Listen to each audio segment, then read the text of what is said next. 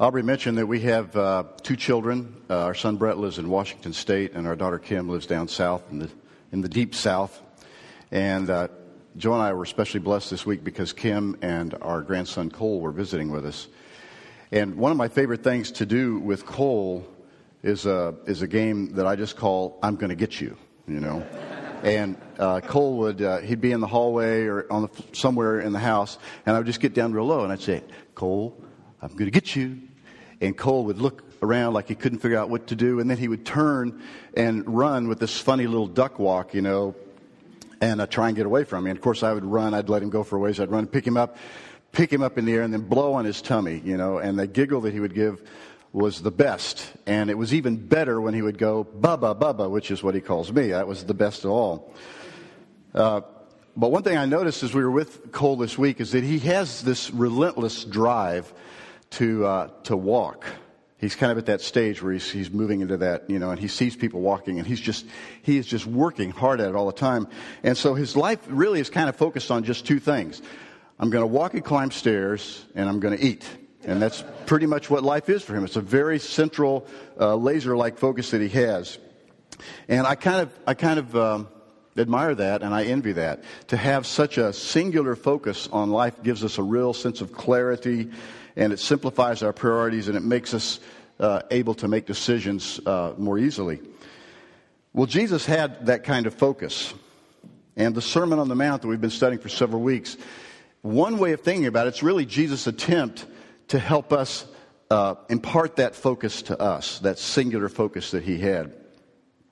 He stated it really succinctly in Matthew chapter 22 when someone asked him, What is the most important command? And Jesus answered that was, You need to love the Lord your God with all your heart, with all your soul, and with all your mind.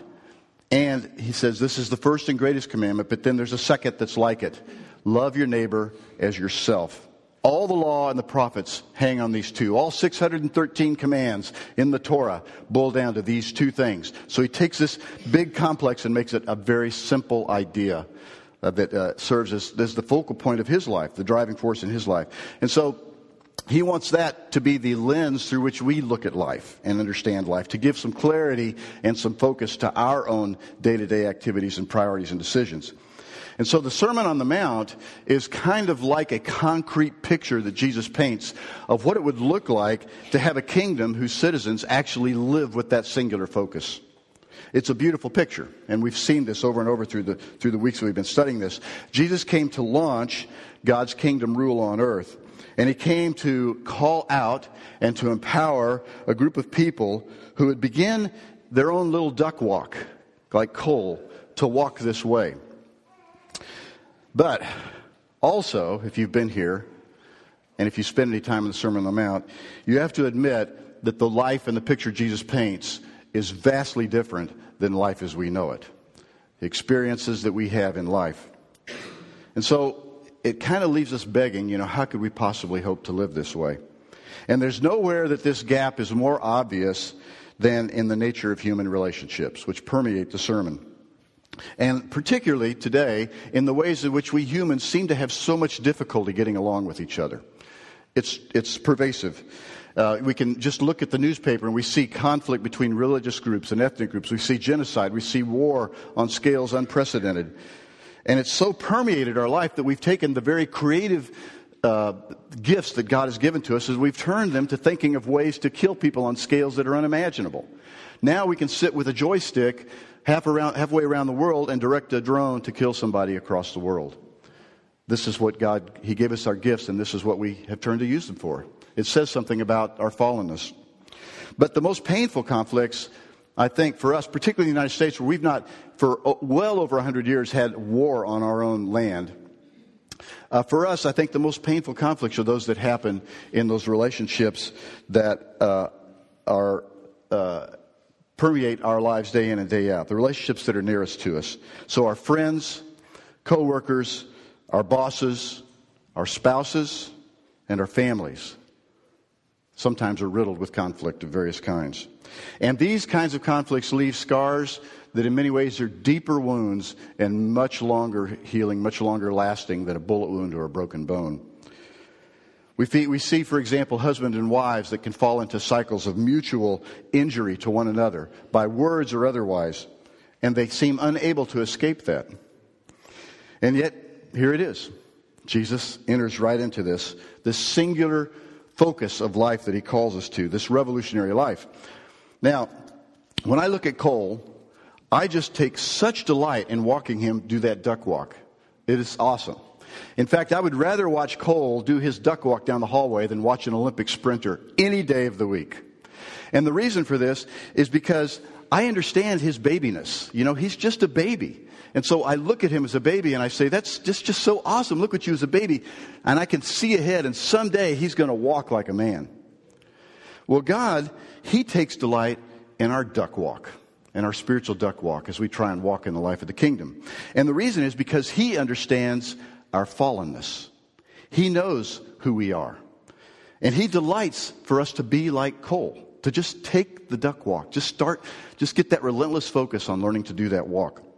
And so it's into this breach of human conflict and our, the gap between who we are and what Jesus calls us to do that he steps here in Matthew chapter 5 verses 38 through 48. So let's, first I want to, we're going to do three things. We're going to talk about what is he saying in this text. And then, then we're going to talk about how do we make sense of this? How do we, uh, what does he really mean by this? Because it's really a very challenging text. And then finally, we're going to talk about how could we possibly start that duck walk, take some steps toward that.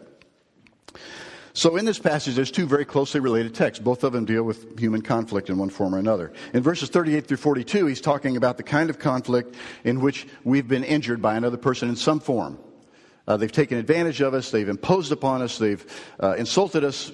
It could be any one of a number of things, and it's kind of an episodic. Maybe it's an isolated event. It could be something that happened, uh, at, you know, over different times. But it's it's just that this person just they just hurt us, you know. And then uh, the second passage in verses 43 through 48, the second command, is really dealing with a chronic situation. That's where he would have something, somebody that Jesus calls our enemy. That's someone who seems to have it out for us. And that they're, they've made it kind of their, their purpose in life to make our life miserable, maybe even to destroy us, we might feel like. Now, so those are the two two passages and the two sections. And Jesus, I think, pretty much covers the gamut of the kinds of conflicts that we might feel. Many of us might not say that we have enemies, but we certainly can see ourselves in the first, in the first one. And then when he talks about each of these, he, he approaches it the way he has much of what he said up this point in the sermon. He begins by saying, You have heard, or you've heard that it was said. And there he refers to the Jewish law, the Torah, and he quotes it. And then he, he follows, as he does that, and his explanation, he, he, he kind of qualifies that quote by giving us a hint of what is the conventional wisdom in what that passage actually means in practice, how people have put it into practice. So he said, This is, you've heard what you've said, and let me tell you how you're actually practicing this. And then he goes on to say, But I tell you, and then he's saying, This is really what it means. This is really the heart of the matter. So in the first section where he talks about those who've injured us, he says, You've heard that it was said, eye for eye, tooth for tooth. He's quoting from Leviticus, the passage that was read this morning, that whenever we do injury to one another, or when where, uh, injury is received, that there's to be a repayment of, of kind. Now, what the purpose of this was, was to limit uh, uh, repayment. It was not to go over the top. It was to stop and give only a payment or a punishment that was commensurate with the crime. So Jesus was trying, when God gave that law, he was, he, was, he was trying to help the Israelites practice a kind of justice that was a fair justice and that gave people back what they deserved and nothing more. But the conventional wisdom had turned this around. Rather than it being something to limit and assure a just kind of uh, repayment, it became almost a command to extract revenge. That whenever someone does you wrong, you should go and take their eye out. If they injure your eye, if they, if they break your arm, you go break their arm. If they steal your cow, you go steal their cow. Permission to do, to do revenge, to take revenge. Now, in the love your neighbor passage, the second part, verses 33 to 48, Jesus says, uh, you know, he quotes, uh, and he says that you should well, let me back, lay back up. He talk, first he talks about, and then he says, here's what I tell you on this passage after you, the taking revenge. He said, instead of responding in kind, what I want you to do is to diffuse, deflect, and surprise with grace. So, this is the heart of the matter. It's not a command to take revenge, it's a command to diffuse, deflect, and surprise the punisher the, the, the offense with grace. Now, in the second passage, Jesus uh, quotes where it says that uh, love your neighbor as you love yourself, or, or excuse me, he says love, love your neighbors, but then he goes on to say, he quotes what the conventional wisdom is. He says, he says, but hate your enemies. So the command was to love your neighbor. But then the interpretation of the command was this Oh, love my neighbor. Okay, good. I just need to figure out who my neighbors are. I'll draw a box around them. And then everybody inside that box I will love. And anybody outside the box I will hate. Or I'll exclude. Or I'll isolate. Or I'll criticize. And I can kind of move people in and outside the box. You know, oh, you're not my neighbor. I'm going to treat you this way today. And Jesus says, no, no, that's not what it's all about. He goes, he goes on to say that no, the heart of the matter is this that you are, instead of reinforcing enmity, you are to, uh, by isolating, ignoring, and hating, instead of doing that, what you're supposed to do is convert your, neighbor, your enemy into a neighbor. So think about what Jesus is saying here. This is kind of revolutionary. We have to check ourselves when we hear what he says because our defenses go up and we quickly work to qualify and dilute the force of what he is saying. And we say to ourselves, there's no way. No way could you actually practice this. Maybe if I was in a culture where people kind of accepted this and wanted to live this way, I could do that. But not in this world. Maybe in heaven, but not here. It's really hard for us to make sense of what Jesus is saying here in light of all the experience that, he, that we have. And his words seem impractical to us. They seem like they're idealistic, maybe even just a little bit naive. But don't forget his singular focus. Love God with all your heart, soul, and mind, and love your neighbor as yourself. That's the constitution of his kingdom. So, this is not Jesus' pipe dream. This is Jesus' mission. His mission is to create a society that lives this way, that actually does so in the middle of a broken world that doesn't recognize that and doesn't live that way. In fact, if you take love your enemy out of Christianity, You've unchristianized the Christian faith. You've turned Jesus, at best, into a great teacher who says inspiring things that no one really pays attention to or takes seriously. Or at worst, you've turned him into a deluded but sweet spirited nut. So, this is what Jesus is calling us to. But how do we make sense of all of this? Well, Jesus offers really two explanations behind these, this command, this calling. One is a theological explanation, and uh, that's rooted in the character and nature of God. And the second is kind of an experience based explanation. So we're going to touch on each of those. The theological explanation he touches on in verses 45, 46, and again in verse 48. He says, Love your enemies, pray for those who persecute you, so that you may be sons of your Father who's in heaven. So that you will exhibit the DNA that you've got as his children. That's his DNA. And then he goes on at the end, summarizing everything he said up to this point at the very last statement at the end of chapter 5, and he says, Therefore, be perfect as your heavenly Father is perfect.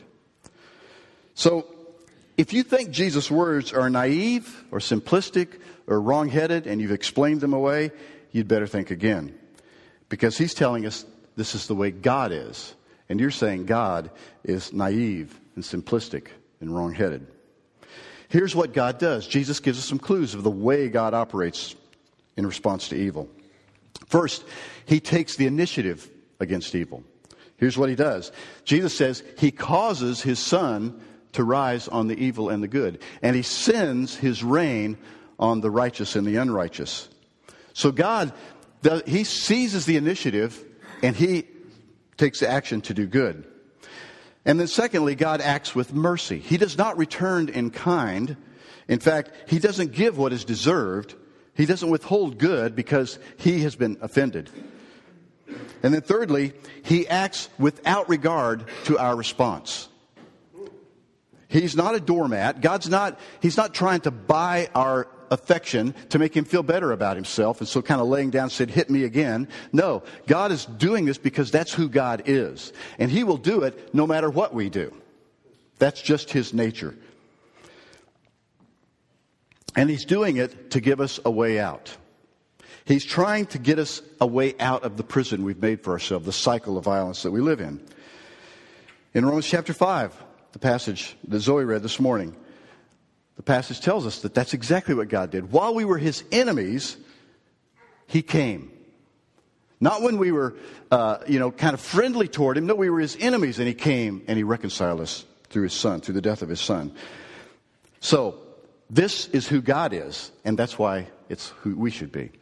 And it's the way God has chosen to redeem this world. That's how he's going to overcome evil.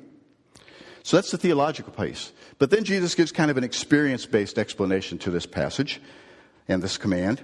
In verses 46 and 47, he says something. It's kind of a curious statement. He says, If you love only those who love you, what reward are you going to get? And uh, aren't even tax collectors doing that? And if you greet only your brothers, what are you doing more than others? Don't even the pagans do that? Okay, so you know, you could read this about, okay, Jesus is trying to bait us a little bit, say, hey, if you, you know, if you don't do this, you won't get a reward. And if you do do it, you'll get a reward. Nah, I don't think that's really what he's getting at. It's kind of like he's saying, okay, look at the tax collectors and pagans. In fact, look at the world around you. You've been trying this for a while, and so how is that working for you? You know? Look around you. Look at the relationships around you. This is what tax collectors do. They love the people who love them. The pagans greet their brothers. You're trying that. What results have you gotten for that? And so now he's saying to us the way of retaliation, the way of, of paying back evil for evil, isn't working. And it's created the world that we have today. My way is the only way, just like the front of our worship guide says I am the way, the truth, and the life. A thing we have to come to grips with about cancer and the, the, about evil and, and the nature of evil is that it is like cancer. Uh, it's like cancer cells that divide and they create even more cancer. Can, uh, evil impregnates every human relationship with injury and ill intent, and then through retaliation, it gives birth to even more injury and ill intent, multiplying on and on to create the broken world and relationships that we see today. Jesus said to Peter, when they came to take Jesus in the garden, and Peter drew his sword, Peter, all who draw the sword will die by the sword. It will, it will come back and bite you and destroy you in the end. Miroslav Volf is a great theologian, alive today. He's from Yugoslavia, lives in the United States, and he wrestled with this because of injuries that were inflicted on him when he lived in Yugoslavia before the fall of the Iron Curtain. He was working on his PhD in theology, that most subversive of disciplines. He was married to a, a woman who was a, theolo- a theologian, whose father was a minister, the pastor. So he was a threat to the state. And he was conscripted into the Yugoslav army. And once he got there, he came to realize that actually the whole purpose of this and all the soldiers in his barracks had actually been recruited to spy on him and to trump up charges against him so that they could lock him away. And so, over a period of many, many months, he was interrogated and threatened, isolated from his family, isolated from any contact outside, and told that they, and shown thick stacks of, of specific things they had against him, told that he would never see his family again. One particular man, Captain G, he calls him, was the man who was always present. And he speaks of the glee with which Captain G would look at him when he could see how frightened Volf was with the threats that were being uh, uh, given to him. Well, as the Iron Curtain fell, and Volf eventually moved to the United States, this Captain G just haunted his thoughts. He couldn't get away from him. Every waking moment at night, he dreamed about him. And as a theologian and as a Christian, he began to wrestle with this very passage that we're looking at today. And he, over a long period of time, began to work through this. And here's something he wrote. He had a book called The End of Memory Remembering Rightly in a Violent World. And here's what he says To triumph fully, evil needs two victories, not one. The first victory happens when the evil deed is perpetrated. The second victory when evil is returned. After the first victory, evil would die if the second victory did not infuse it with new life. In my own situation, I could do nothing about the first victory of evil, but could prevent the second. Captain G would not mold me into his image. Instead of returning evil for evil, I would heed the Apostle Paul and try to overcome evil with good. After all, I myself had been redeemed by the God in Christ who died for the redemption of the ungodly. And so, once again, like Cole, he doesn't say that, I started walking and stumbling in the footsteps of the enemy loving God. So, there's a theological reason why we should do this. There's a, a practical experience religion, the reason that this is, you know, this is doing it the way we do it has gotten us to where we are. We need to do it God's way. But now we need to ask ourselves, how do we put this into practice? So I have just some brief suggestions, and there's two domains in which we need to tackle this. Uh, so we got to do, it's kind of like a house. We got to do some interior work, and we got to do some exterior work. So the interior work really has to do with our hearts. What are we going to do with our hearts, some work on our hearts with this, and then what are we going to do in terms of practical action? So I'm going to just suggest some things here. The first thing is we need to name the offender. Now, again, you may not have somebody in your life that you call an enemy, but think about this. Do you know someone who you feel like has made it their goal to make your life miserable?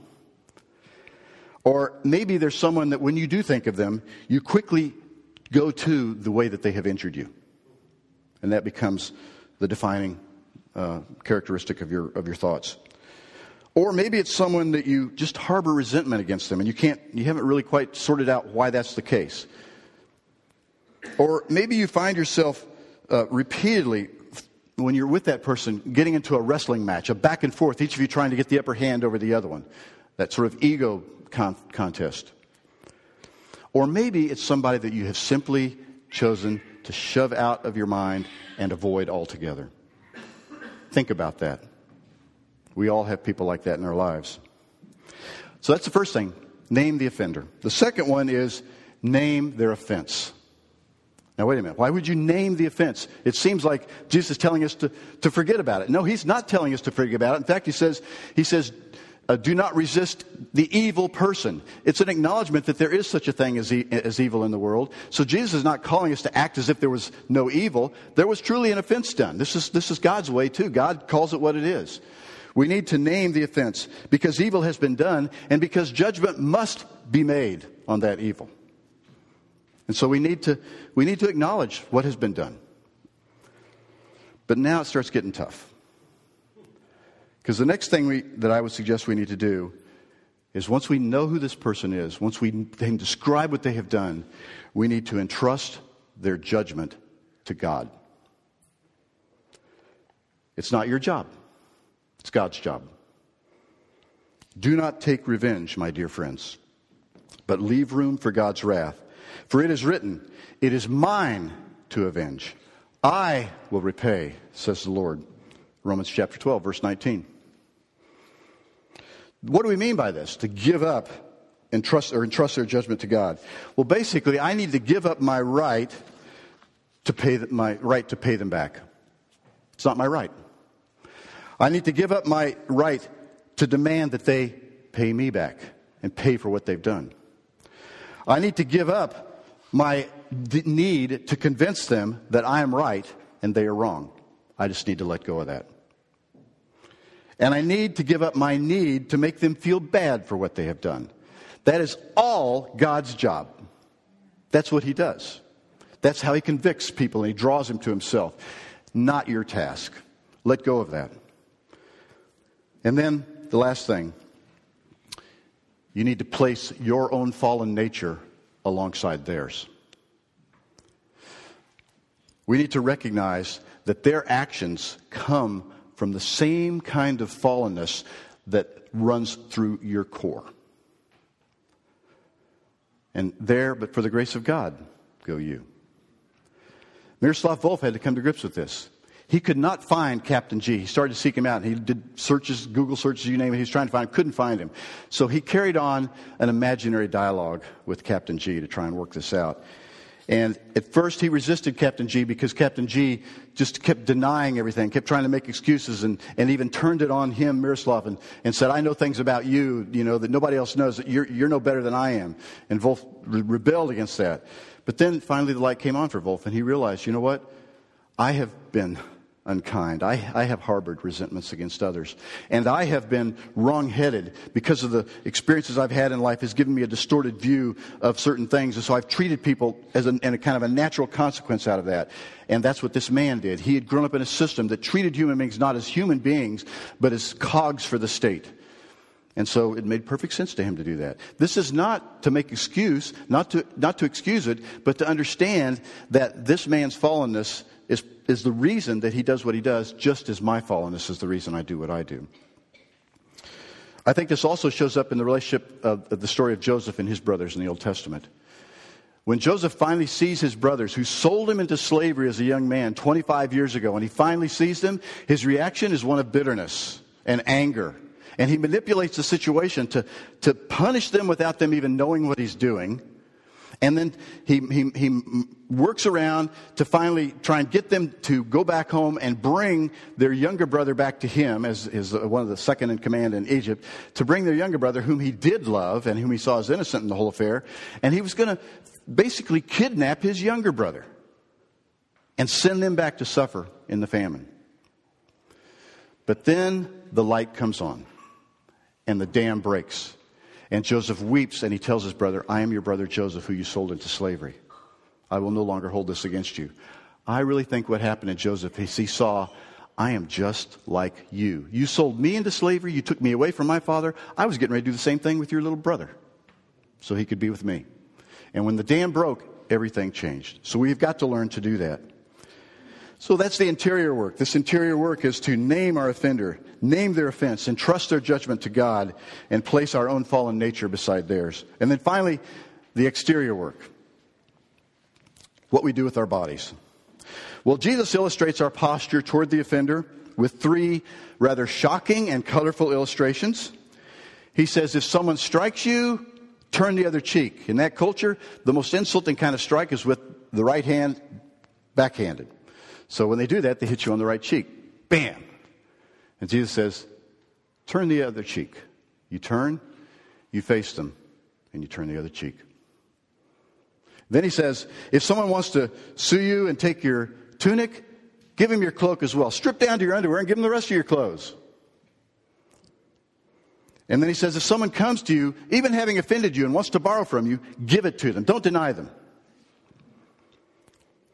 There's a story told by Scot McKnight, who writes about the Sermon on the Mount, about a young man named Jared who was a art uh, major in college, and Jared had just landed in town on the train, and a little tiny, you know, kind of about 130 pound guy, you know, a real big, heavy guy. He's walking across the bridge over toward his college, got a backpack, and uh, here came this huge hulking guy running up to him, tattoos all over his arms, a real menacing kind of a look, you know, and he runs up to Jared and he says, "Give me your money."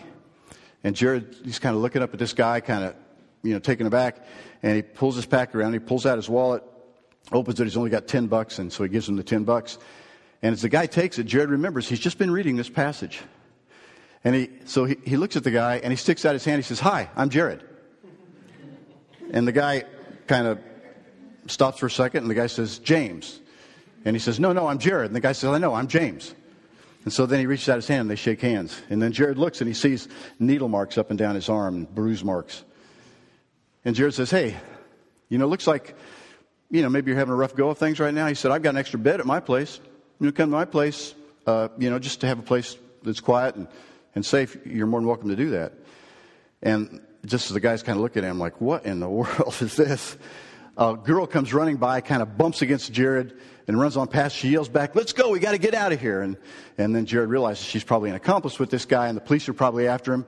And so Jared's kind of looking a little confused. So the, the other guy is. So Jared reaches in his pack, pulls out his Bible, and he says, I only have one other thing, but he said, and, and I know you got to go, but he said, here, take this Bible. He said, it's got my name, phone number, if you need it, and you may want to read it, you know. And at that moment, the dam breaks for this guy, and he starts to weep. And he gets in Jared's face and he said, What would God ever want to do with me? He's going to send me to hell. And Jared says, We're all going to hell if it wasn't for Jesus. And then the guy looks at him kind of puzzled. And then he runs on and he gets, goes to a car and the girl's climbing into a car and she yells, she yells, I've got, I've got a bag. And Jared says, I've got a Bible. He climbs in the car and they, they go off. Okay, so what's going on here? This is a kind of a, a colorful uh, creative way to respond to violence. It's not, it's not prescriptive. Jesus is not trying to be prescriptive here, but he's telling us that we need to be action oriented. We need to be a grace, expend a gracious generosity to people. And we need to be surprising to the perpetrator. And we need to take unconditional action, not trying to buy something back from them. So Jesus, as we said earlier, he calls us to diffuse, deflect, and surprise evil. We see this right now in Lent. We see Christ. He was rejected by the world. And yet he took the initiative and he came to us. He received our punishment on the cross without returning like kind. And then he rose from the grave. And now he is destroying evil stronghold because he has initiated a kingdom of people who will live with a singular focus to love God with all their heart, soul, and mind, and to love their neighbor as himself. So God calls us to this radical, counterintuitive life and relationship toward those who have done us wrong. It's not an optional call. But if we enter this walk just like little Cole, determined to walk like a grown up, determined to walk like the human beings that God created us to be, then we will have a little duck walk as we do that. But God will look on us and the fallenness that permeates our nature, and He will redeem us, and He will take great delight because we are making visible the good news of the kingdom.